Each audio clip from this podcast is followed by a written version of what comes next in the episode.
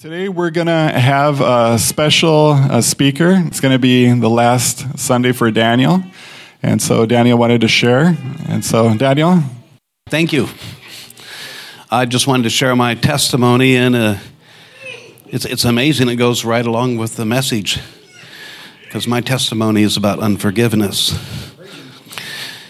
So I was born April 25th, 1950. So I'm 71. I'll be 72 next couple of months.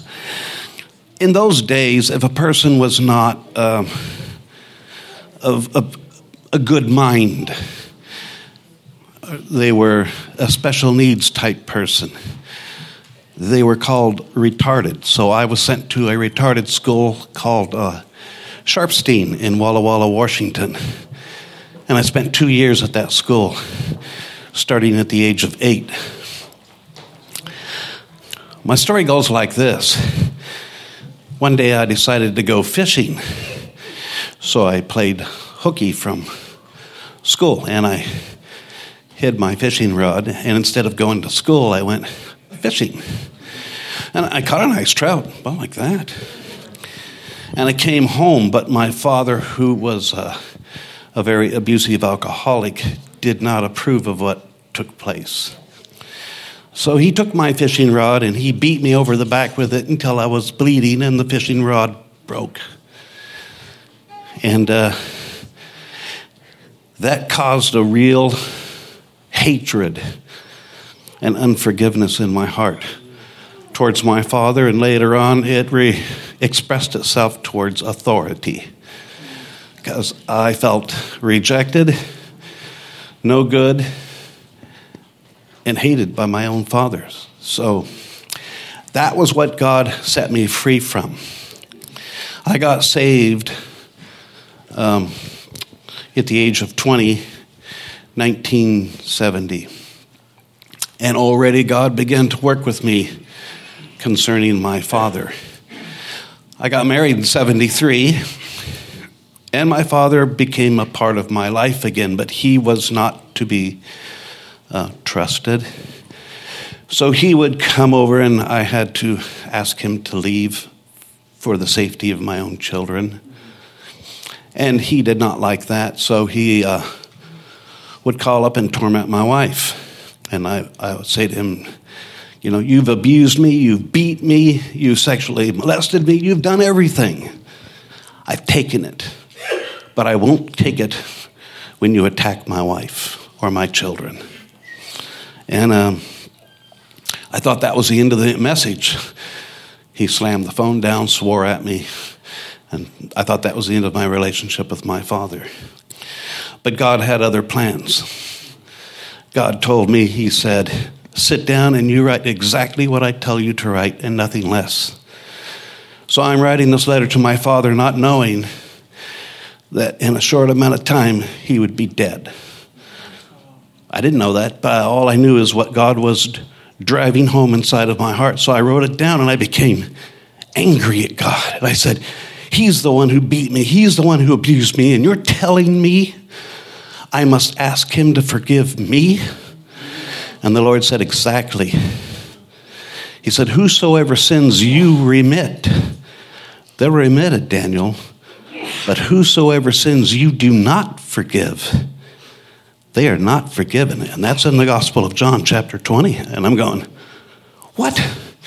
And the Lord said, You need to ask Him to forgive you so that you can be forgiven and He can be forgiven.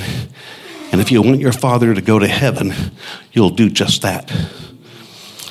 So I did. And the Lord challenged me even further. He even, I started saying, What scriptures are you talking about? And he said, You got to memorize Our Father who art in heaven. Hallowed be thy name. Thy kingdom come, thy will be done on earth as it is in heaven. Give us this day our daily bread. And forgive us for our sins as we forgive those who sin against us. Lead us not into temptation, but deliver us from evil. Thine is the kingdom and the glory and the power forever and ever. And whosoever sins and trespasses you forgive will be forgiven. For if you do not forgive those who sin and trespass against you, Your Father in heaven will not forgive you of your sins or trespasses. And the Holy Spirit beat in my heart and said, Is Jesus Christ a liar, Daniel? And I go, Oh, no, the Bible says he's the way, the truth, the life. He never lies. He goes, Do you think that if you do not forgive your father, you'll make it into heaven, even though you call yourself a Christian? I'm going, according to this word, Lord, nobody in heaven will have unforgiveness. God will not permit such a person in heaven. So I wrote the letter. I mean, what could I do? The Holy Spirit was beating in my heart so strong with the message that I at first totally rejected. My father died a month or two after that period of time. I don't remember the exact time, it was in 1982. I went to his funeral, and the church paid my way because I was so poor. I didn't have the money from San Jose to go to my dad's funeral in Walla Walla, Washington. So they gave me the money. Hallelujah for the church. I went there and I talked to his wife, Vi. And I said, Did my dad ever get my letter? And she said, Daniel, he was in the rocking chair when he got the letter. He read it and he cried like a baby. And he said these words I must forgive my son. When he died, my brother was there at the hospital to see it take place. I wasn't. A minister came in and ministered to my dad, and he gave his life to the Lord Jesus Christ and got saved. And it's all because of the issue of forgiveness that either closes the door to salvation or opens the door to salvation. It changed my life, it changed my father's life. And I just wanted to share that with you. It was one of the messages I shared in the Philippines when I was preaching to a church. And I couldn't understand. I said, God, why only some get healed and others don't? And he said, Preach about it. Unforgiveness. Over a dozen people with serious sicknesses came forward. We prayed that prayer of forgiveness.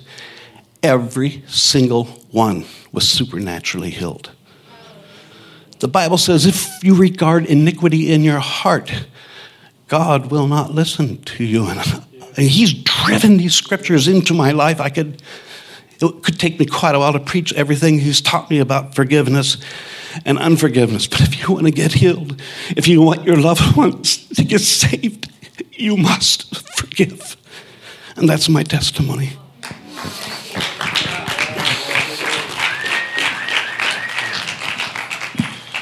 Sorry, did you have something you were on that? Yeah. Man, that's powerful. God, that is powerful. Man, why did we wait till the last Sunday to get you up here? you know, the Lord's trying to help some people today. That's that plunger. I had no idea. I had no idea what he was sharing on. But that's the plunger. God's trying to unstop some hearts so that we can allow the Holy Spirit in to do what He wants to do. So, thank you, Daniel, for what a word and what a work that God has worked in you. And, you know, the gospel has to be where the rubber meets the road. If it's not lived, it's not real. It has to be lived. And He's living it, and that's awesome. Thank you, Lord. Thank you, Lord. Thank you that, that a man who was ensnared by the devil who Satan got his grips and claws in so heavy and he was so tormented that he tormented others by the forgiveness of those who were tormented were able to free the claws of the enemy out of the tormentor. And now he's in heaven with where Daniel and all of us will meet one day. What an amazing story. Thank you lord for your goodness. Thank you for your cross lord jesus. Thank you for your cross where you took it, the beatings, the, the breaking for us because you loved us. And Lord, help us to take the beatings and the breaking and the name calling and all the stuff, Lord, for your name's sake, for the love that you shed when you died for us. Thank you, Lord. Well, this man right here, we have had the privilege of having in our congregation for what, about two years? And it was supposed to be a very short season that he hung with his family. Uh, Joel, yeah, a month. Joel and Heidi, his family, and um, and thank God, you know, there's some bad things that happen in COVID, and I know he was he was. This has not been fun for his uh, not being able to get married and be with his fiance. But man, I sure am glad we've had him for two years. What a blessing Daniel is. He loves the Lord. He loves the Lord. Scripture says to give honor to whom honor is due. This is a true brother who loves God and is and and and you know you can tell when someone loves the Lord. They they want to walk it out. And he he loves the Lord and we just honor him today. But we want to pray and bless him because you're going to the Philippines, if I understand right. This Friday? The Philippines to, to get married and to live as a missionary with his native wife there. So.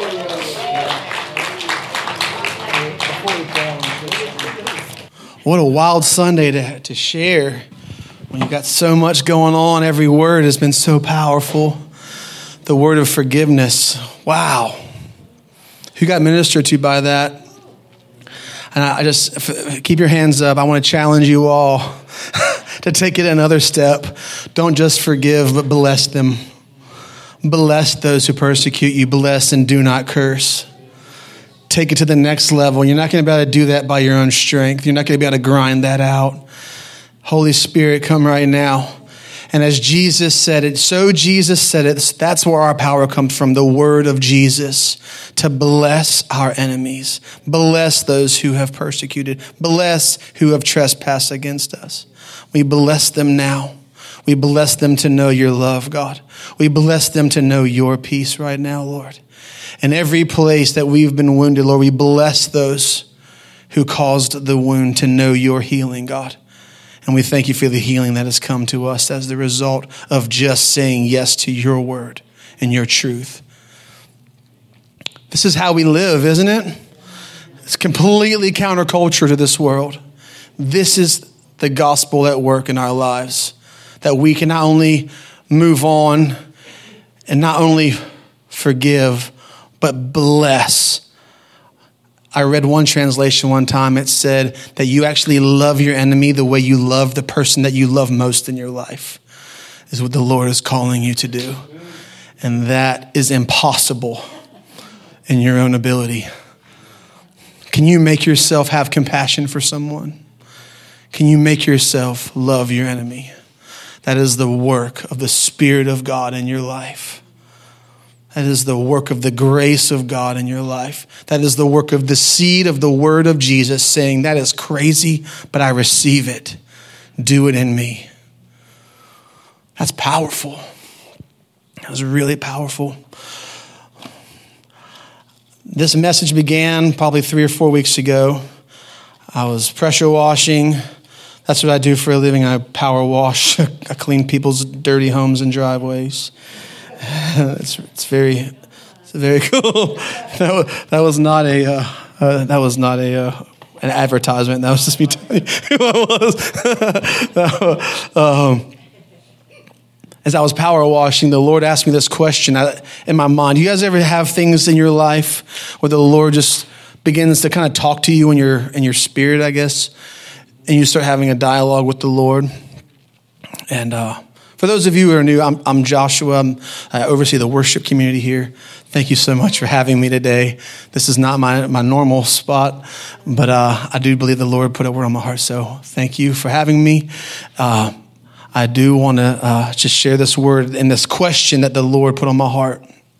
And it was a very simple question. The Lord asked me, Joshua, what's important to you? How many of you know when the Lord asks you a personal question, it's not because he doesn't know the answer, it's because you don't know the answer. and I just, I mean, I had a, it was a long driveway. I'm talking like a 200 yard or yard, yard drive with big boy. So I had a lot of time to surface clean thinking about this question. What's important to me? What's important to me? And the answer, just like this message, requires gut wrenching honesty with yourself.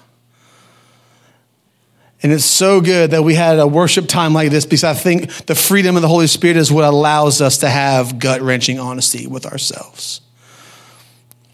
Where nothing is hidden, where we can just be real before the Lord, where, where the Lord who made me, the Lord who loves me most, and his forgiveness in my life is what causes me to be gut wrenchingly honest with others because I care more about his love and his forgiveness than I do the opinions of man. That's why it says, confess your sins to the Lord that you're forgiven, and then confess one to another so that you can be healed.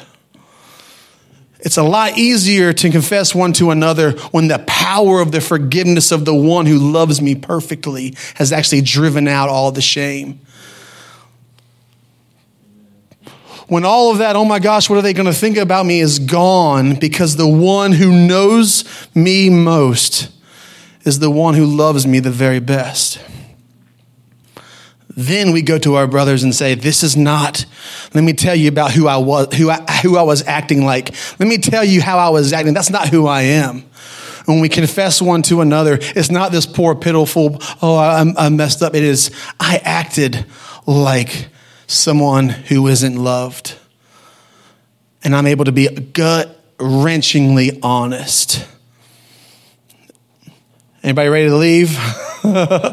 this is what we've called to. It's called just being truthful with yourself. And as I began to ask that question, the scripture that came to my mind as kind of the foundation for what I want to talk about today is in, Matthew chapter 6. Feel free to go there. Uh, and I want to read starting. Let's see here. Maybe I should get my notes out.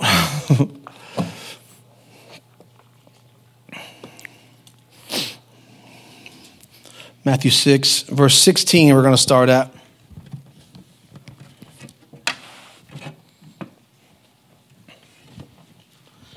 And whenever you fast, do not put on a gloomy face as the hypocrites do for they neglect their appearance in order to be seen fasting by men. Truly I say to you, they have their reward in full. But you, when you fast, anoint your head, wash your face, so that you may not be seen fasting by men, but your Father who is in secret, and your Father who sees in secret will repay you. Do not lay up for yourselves treasures upon earth, where moth and rust destroy and where thieves break in and steal, but lay up for yourselves treasures in heaven, where neither moth nor rust destroys, and where thieves do not break in. For where your treasure is, there your heart will be also. That verse right there was the one that about halfway through the driveway I'd started thinking about more and more. Okay, what's important to me? Okay, Lord, what's my treasure? Okay, Lord, where my treasure is is where my heart is. And I just started that process verse, four, uh, verse 22. The lamp of the body is the eye. If therefore your eye is clear, your whole body is full of light. But if your eye is bad, your whole body will be full of darkness. If therefore the light that is in you is darkness, how great is the darkness? No one can serve two masters, for either he will hate the one and love the other, or he will hold to the one and despise the other. You cannot serve both God and mammon, or some translations might say wealth.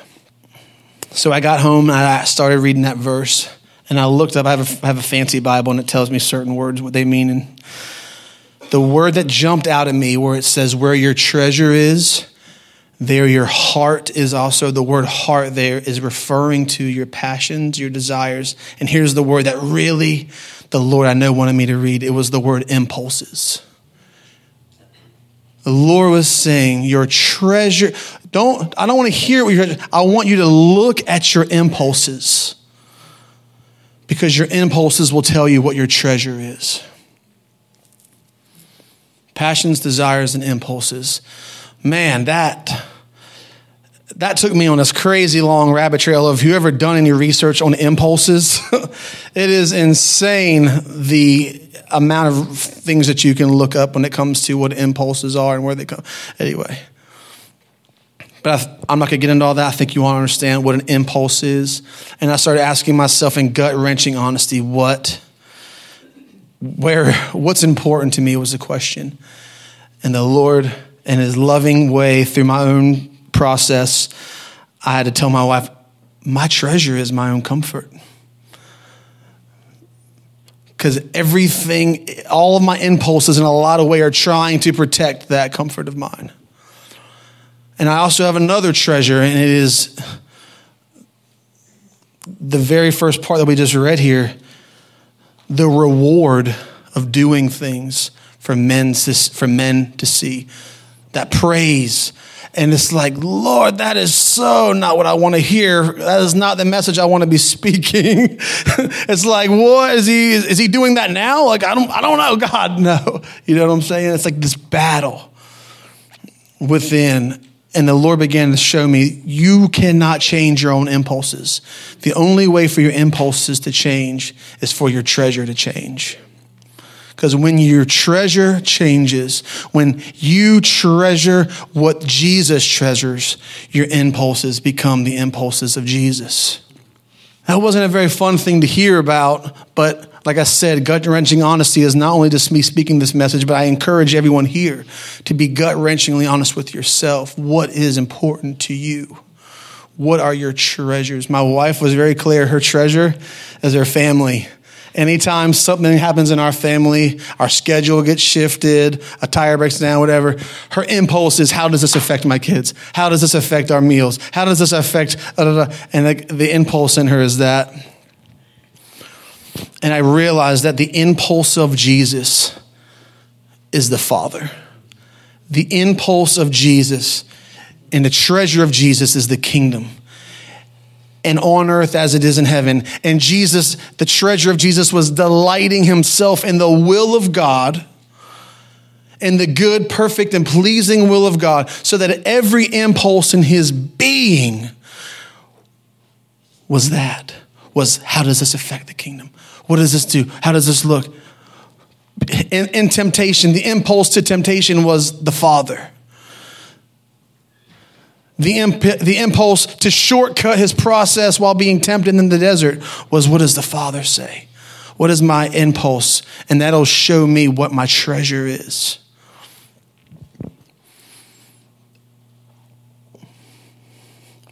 It was really comforting, it was really comforting to know that there was no ulterior motive for anything that Jesus ever did.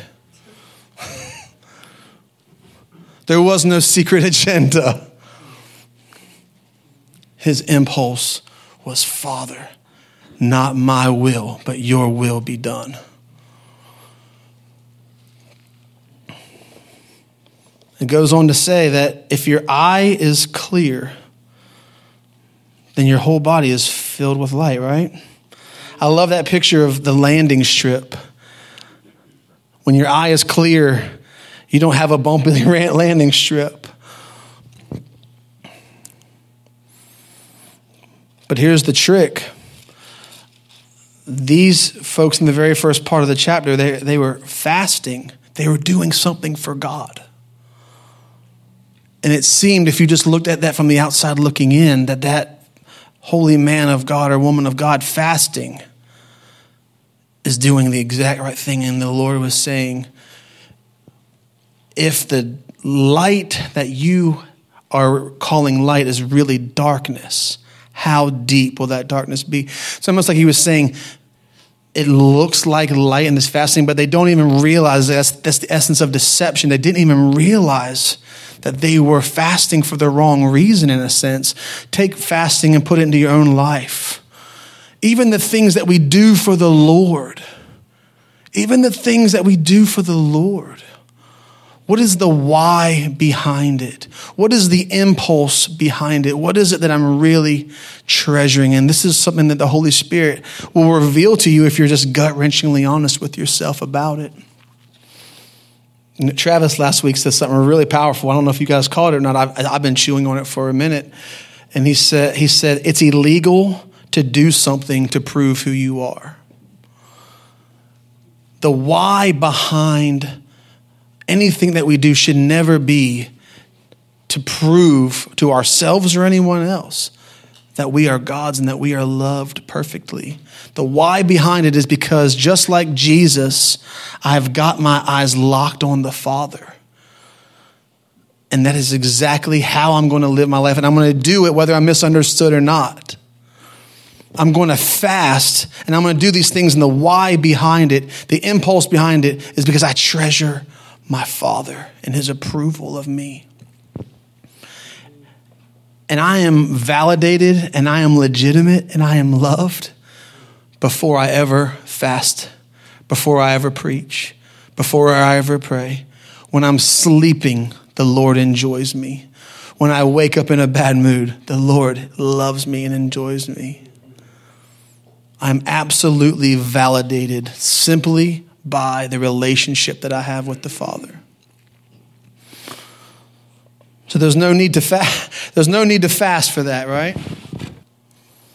A couple weeks ago, I was uh, up here. I think it was the first week of the of the, of the year, and I had this picture of uh, in the old old school movies. I don't know, like where people would roll up. It's kind of a kind of a sinful picture, but it was what I was working with. It was like a hundred dollar bill that was rolled up, and people would like do drugs with a rolled up money of some sort. But in the in the vision, the picture, there was no there were there was no drugs on the table. It was just money. And the Lord began to speak to me about how money money was the drug. Money had become a drug, and I feel like the Lord's kind of speaking to this thing right here. No one can serve two masters in verse 24. You cannot serve both God and mammon. You cannot serve both God and wealth. And then that kind of took me on another journey over to um, 1 Timothy chapter 6. If you guys want to go take a look at that, it talks in here about people preaching and teaching another doctrine and advocating another doctrine. And it closes out saying that some have even thought that godliness would be used as a means of gaining something. Remember that if you read that before, I said they would actually use, they would actually think about their faith as a way of gaining something. I, I instantly went back to the fasting, and these people were fasting for a means to gain something. And it says here uh, in verse 3, uh, verse, I'm sorry, I'm starting in verse chapter 6, and then 3, and then the end of verse 5 and says, Who suppose that godliness is a means of gain? But verse 6 is the one that really hit me last week. But godliness actually is a means of great gain when accompanied by contentment. Isn't that a powerful truth?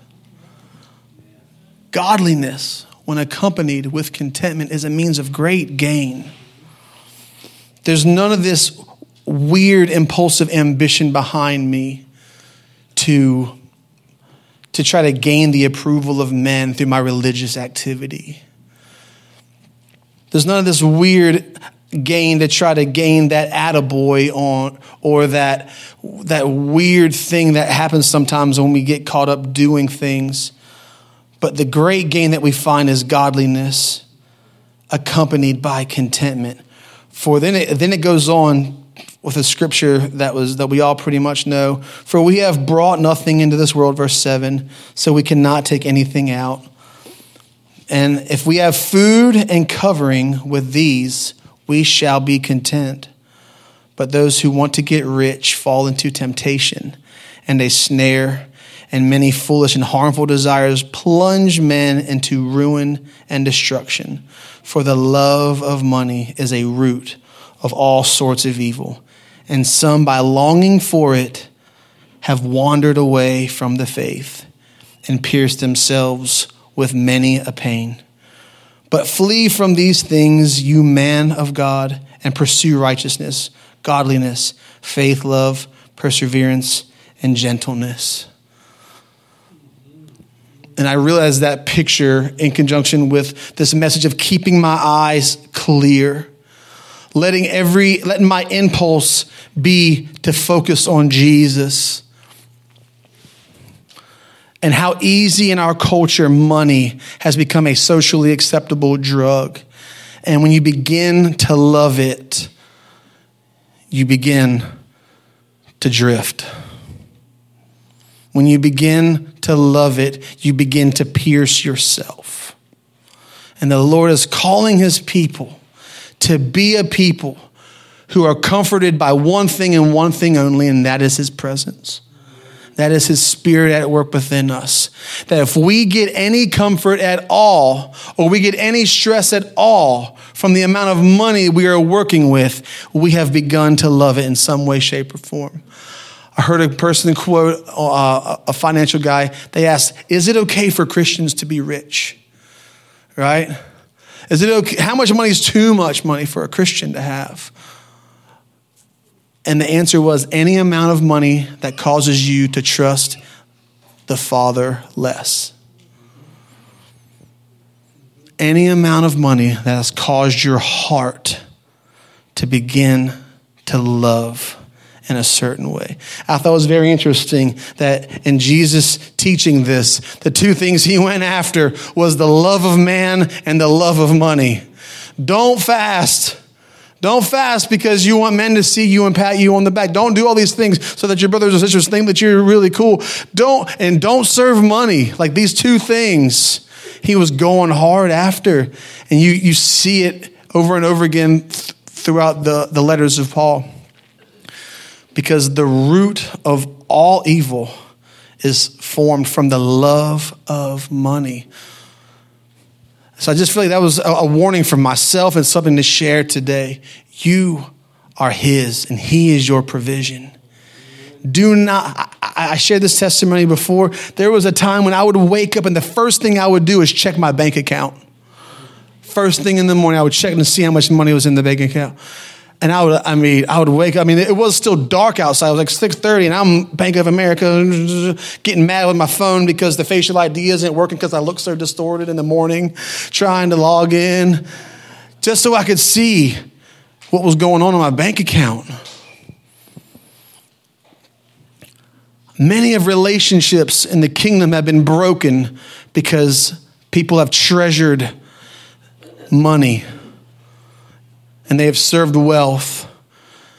And their impulse was actually to cut off a relationship, break ties with a brother, do a bad deal, cheat somebody, whatever it might be, because there was a love of money that crept in. And the Lord is saying, My people are not to live the way this world does it. You're to do it different live, there's a different way to be human. There's a different way to have money and not let money have you.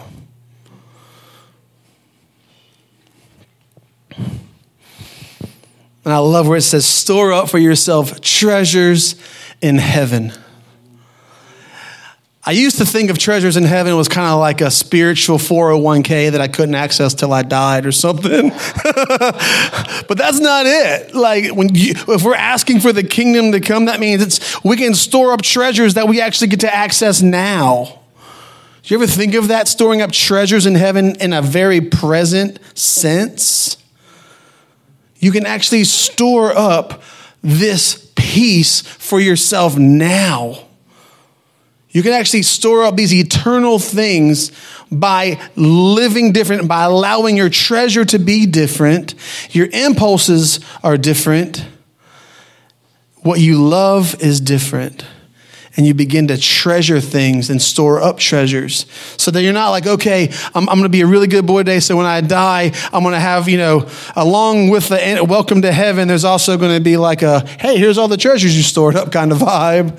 It's like we get to experience that now on earth.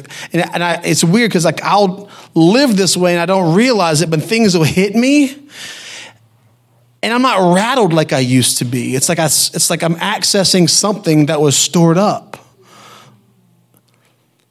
And I'm like, wow, this two years ago, this would have really rocked me, but like, I've got peace for this right now.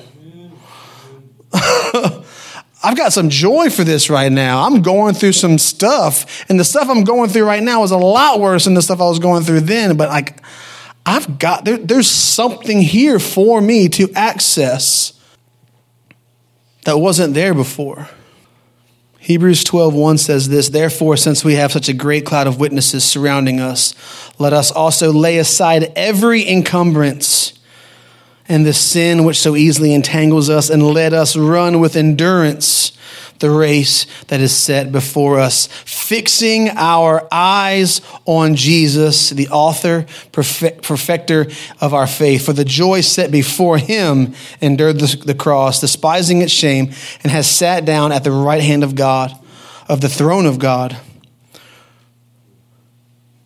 For consider him who has endured such hostility by sinners against himself, so that you may not grow weary and lose heart. Does that give you a window of the things that Jesus treasured? Enduring the hostility and shame of this cross for the joy set before him. I believe one of the biggest things that weigh us down a lot of times is this weird love of money. It's so subtle, but it is so there. And I love how Jesus told, told uh, was it Peter to pay their taxes? Was it Peter?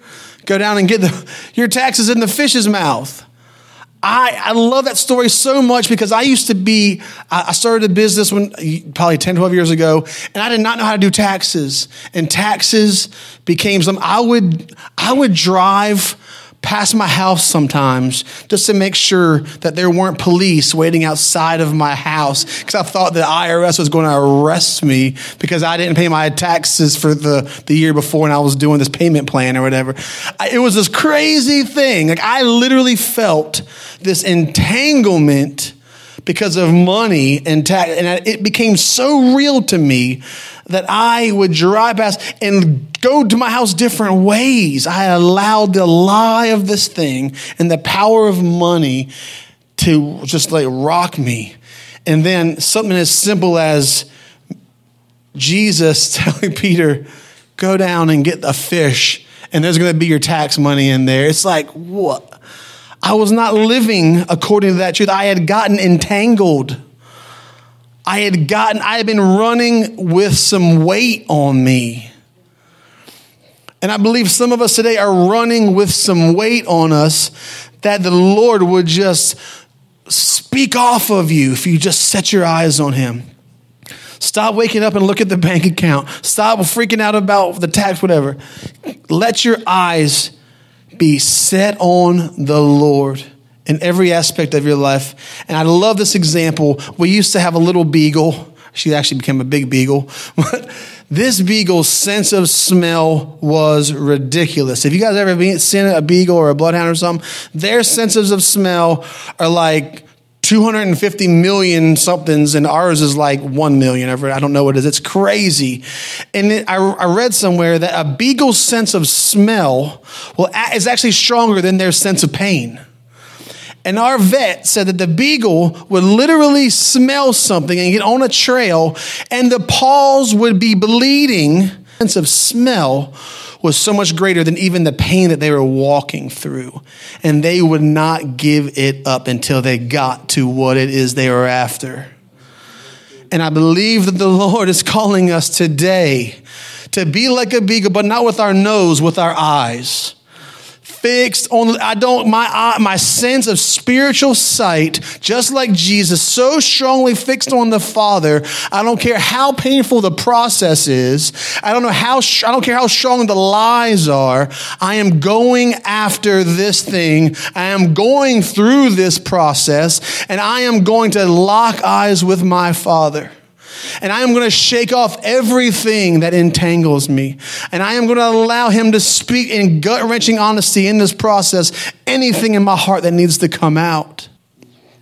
That my spiritual eyes locked into the Lord would be like that beagle. How many of you feel like sometimes the pain of the process is getting too great? You know what the remedy is? Lock eyes with your Father. How many of you know sometimes it can get really uncomfortable and it's just like, I don't want to do it anymore? Lock eyes with your Father. Treasure the Father. Treasure His kingdom. Oh, this, this hurts so much. I don't want to give that. Lock eyes with the Father. I believe, I know with all of my heart that that is what Jesus did. Because it says he looked at the joy set before him and endured the cross and the shame. It's interesting to me that when he was on that cross, he endured a lifetime of all humanity's shame. That came upon him. He felt that, you know, you ever felt bad for something it's like, oh my gosh? He actually felt a lifetime's worth of shame so that when you when we come to him in faith the power of shame we have access to freedom from it because he broke the power of it it was on him it wasn't just like a bad weekend for jesus it was the weight of the entire world's shame and guilt and sin and sickness and he broke the power of it with his eyes locked on the father and the beautiful thing about all of this to me is the part of the finished work of his father's will, I'm a part of that. So, in a way, he was doing that. He was looking into your eyes. He was looking into your eyes. He's looking into your eyes, and he said, This pain is worth it because I know what it's going to do for humanity. I know what it's going to do for my beloved son, my beloved child. I am willing to go through this gut wrenching experience because I know at the end, my people are going to be free. And it's so worth it. I want you to know today that you are worth it. I want you to know today that Jesus says you are worth it. Jesus looks into your eyes he sees the other, he sees you on the other side of the cross. He sees you on the other side of the shame. He's locking eyes with you. He's dialed into the Father's heart. He's dialed, and he says it's worth it. We're going through some stuff in our, in our, in our personal lives. And I know on the other side of it, when the answer comes and the Lord breaks through into the situation, no matter what we've gone through, it's going to be worth it because we're going to see what God's been doing the whole time. But there's this process. But more than that, the heart of God for sons and daughters for you today is that you are worth it. He despised, he was shamed, spit on, and the whole time locked eyes with the Father, and he knew on the other side of it, you and I would be set free you and I could know a life without shame. You and I would know a life without guilt. You and I would know a life of no more weight, no more sin. I want to live that way. And that's what the life that God's called us to. He's called us to lock eyes with the Lord and for the joy set before us, that good, perfect, pleasing will of the Lord. So today, I just, I just feel like there was going to be an evangelical aspect of this where today I want you to know, and I want to bless you with something today. Would you all stand up with me? This goes along with what my brother Marco was saying. I've been reading this, and it's a, it's a book of blessing. And I just want to read this and in, invite anyone who just, I need to say yes afresh to Jesus. I need to say yes, maybe the first time to Jesus. That maybe today you locked eyes with him and, he, and he, you see him, he's like, You are worth it. You are worth it. You are worth my life. Come to me. Live this new way. There's a different way to be human. And it's free of anxiety and it's free of shame and it's free of worry. There's a different way to do this. I bless you today with a profound relationship with your Father that brings legitimacy to everything you do. I bless you to know God in such a way that you stand confident in who He says you are. I bless you today to lock eyes with your Father as He looks at you and says, I love you as you are. I love you as you are, not as you should be. I love you as you are. I bless you right now to know that you are not special because you turned and ran to Him. You are special because you were embraced by the Father. You are loved by the Father. He knows every part of you. He knows your fear. He knows your morning routine. He knows your nighttime routine. He loves you through and through. Actually, there's nothing that you could do that ever changed his perfect love for you. I bless you today with knowing deep in your spirit that your God, your Father's favor is upon you, that he loves you, that he likes you, that he enjoys you, and he takes pleasure in who you are, regardless of what you do. I bless you with knowing He finds pleasure in you while you sleep and when you wake. I bless you with profoundly knowing this reality. I bless you with knowing your Father's love, with being secure and having the peace of Jesus in your relationship with the Father. Lord, we just lift our hands to you today and we receive all that you have done for us. We receive by faith right now in the same way that Jesus locked eyes with you, we lock eyes with you right now, God. Give us, give us eyes in the Spirit to see the way you see us, God. Help us to see ourselves by your Spirit, God. There's nothing that we can do. There's no pursuit that we could go after that is going to change us the way just locking eyes with you could. We invite you right now, Holy Spirit, to do a work in us, that we would shake off every lie that would hinder us, that we would shake off every hindrance, Lord, that we would run with perseverance, God. And the best thing that we can do for you is receive all that you have done for us.